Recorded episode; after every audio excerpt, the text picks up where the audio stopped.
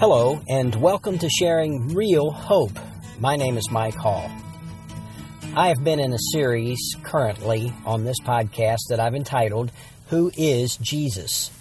And we've been trying to answer that question from the ultimate source of truth, the Word of God. We have found out that He is the eternally existent God of very God, part of the triune Godhead, God the Father, God the Son, and God the Holy Spirit. We've discovered that He is the one who came to earth to be born as a human, and so therefore He became fully human while being fully God. We also did a little bit of an overview of His earthly ministry. And saw that He had an extensive earthly ministry, 3+ year ministry. Today, I would like to answer the question, what is in a name? You know, when I was in high school, I was given a nickname. And what happens here in America, I think we tend to put more emphasis on nicknames in terms of them relating to some aspect of ourselves. In other cultures, just the given name many times would reflect that person's character.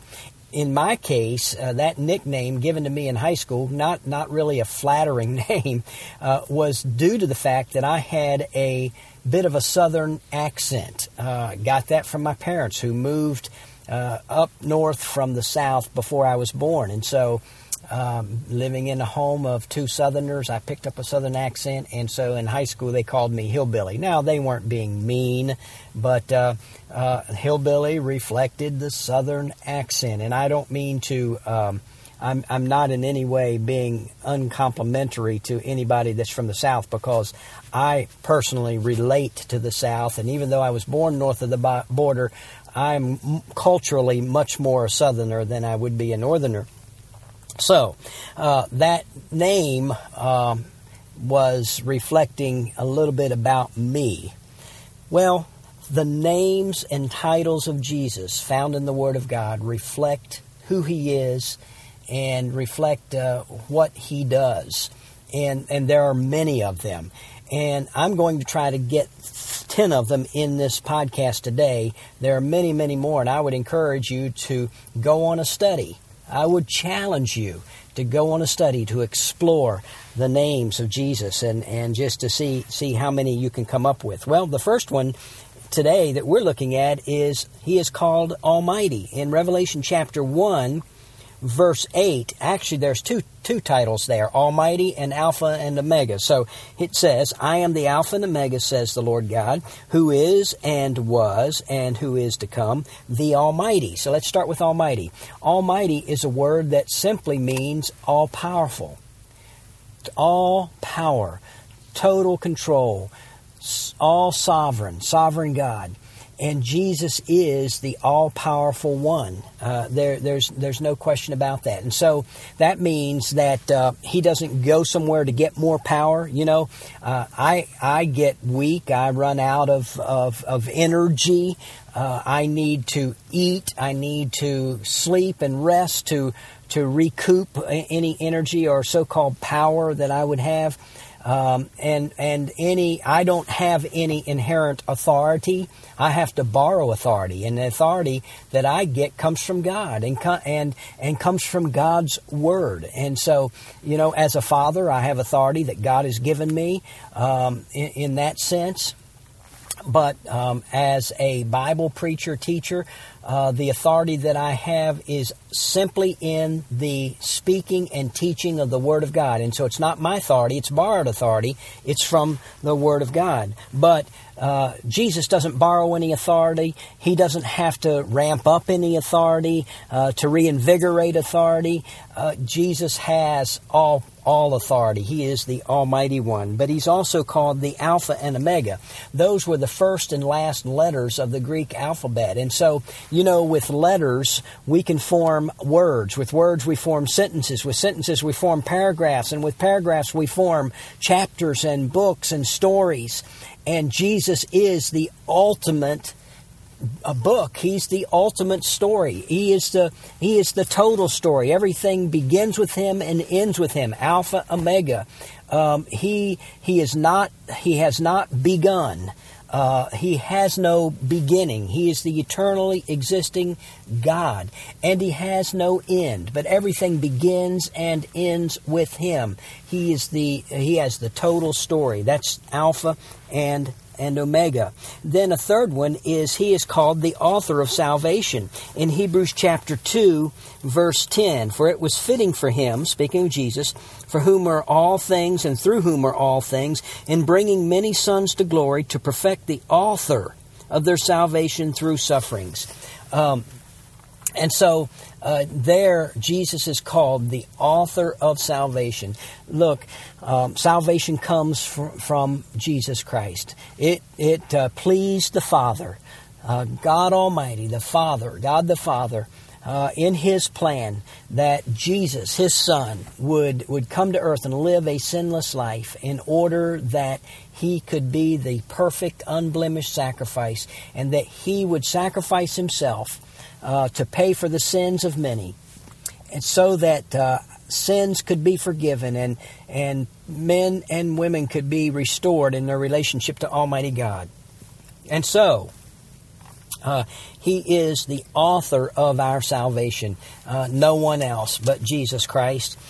In John chapter 6, verses 35 and 48, Jesus says, I am the bread of life. Bread is that most basic substance that we need to exist on, to live on. And Jesus said, I am the bread of life. And He is the very basis of what we need to exist, not only physically, but spiritually. And He offers us eternal life. And He is the bread that satisfies completely. Then the fifth name, title that we find is He is called in 1 Peter chapter 5, verse 4, He is called the chief shepherd. And there in that passage, the Apostle Peter is addressing the elders, the pastors, the leaders of the church. And those leaders are shepherds of the sheep. They're the ones that lead the flock of the Lord Jesus Christ. They have the responsibility to feed the flock, the Word of God, and to lead by example. They have the responsibility to take charge over, to govern the flock of the Lord Jesus Christ. But they are under shepherds because there is a chief shepherd. Jesus is the chief pastor, the chief one who feeds, the chief one who leads. And so the church, the sheep, should only follow the under-shepherds as they follow the chief shepherd. And that's what Jesus is. And then the sixth one that I would bring to you is He is called the head of the church in Ephesians chapter 5, verse 23. Also in Colossians chapter 1, verse 18, Jesus is called the head of the church. He related the church to His body. We are His body, made up of many different parts, but He is the head of the body. You and I both know that in the head, physically speaking, is the brain, and the brain is the great operational center and controls everything that goes on in the body. It's a wonderful thing. And Jesus controls everything that goes on in the body. He is the head. He is the authority. He is the one that leads the church. And He said, I will build my church. And so He is called the head of the church. Then the seventh one is He is called I am. In Exodus chapter 3, verse 14, there that title is found. And that's when Moses saw the burning bush, and God identified Himself as I am. And Jesus in John chapter 8, verse 58 said, before Abraham was, I am. He didn't use that term by mistake. That was purposely used, and the religious leaders around there, they understood it, and they were angry. They were incensed. They thought he was blaspheming, making himself God. But he wasn't blaspheming. He is God. God, a very God. He is the eternal I am. As one old pastor said, he's not the I was, and he's not the I will be. He is the eternal I am. In other words, he lives above time. Time is his creation, and he is not bound by time. He's the eternal I am. The eighth term I'll give you is called the Lamb of God in John chapter 1, verses 29 and 36. When John the Baptist looked up and saw Jesus coming, he said, "Behold, the Lamb of God who takes away the sin of the world." The Lamb. You know, in the Old Testament, the people sacrificed an unblemished lamb, a lamb that had no spots or blemishes, and the lamb was sacrificed for their sins. And that was just merely a type. It was merely a shadow of the real thing to come, a type of the real one to come. And that real one was truly the true, unblemished, spotless, sinless Lamb of God, Jesus Christ, who was offered as a sacrifice for our sins. Those other lambs, they couldn't satisfy. Many of them died. Many, many.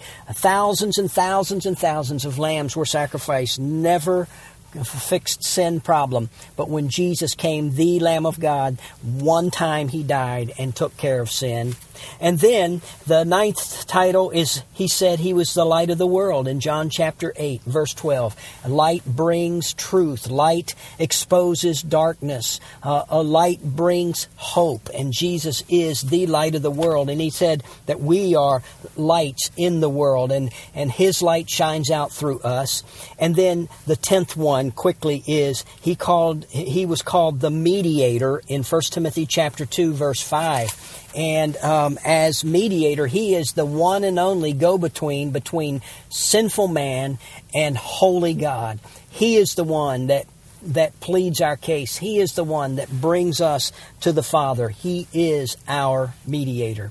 Well, there are so many other titles and names of Jesus. I hope you just got a taste of it today and you understand, and I hope that this will encourage you and spur you on to look for more of those names and titles, because there are many, many more. It wasn't even a drop in the bucket today. I challenge you to spend some time looking. Until next time, God bless. Thank you for listening to this edition of Sharing Real Hope. We hope that you were encouraged in your walk with Christ by what you heard. Please take a moment to email us with your questions, prayer requests, and comments. Our email address is sharingrealhope@gmail.com. Again, that's sharingrealhope@gmail.com. Or you can visit our website at sharingrealhope.org. Until next time, keep living in and sharing real hope.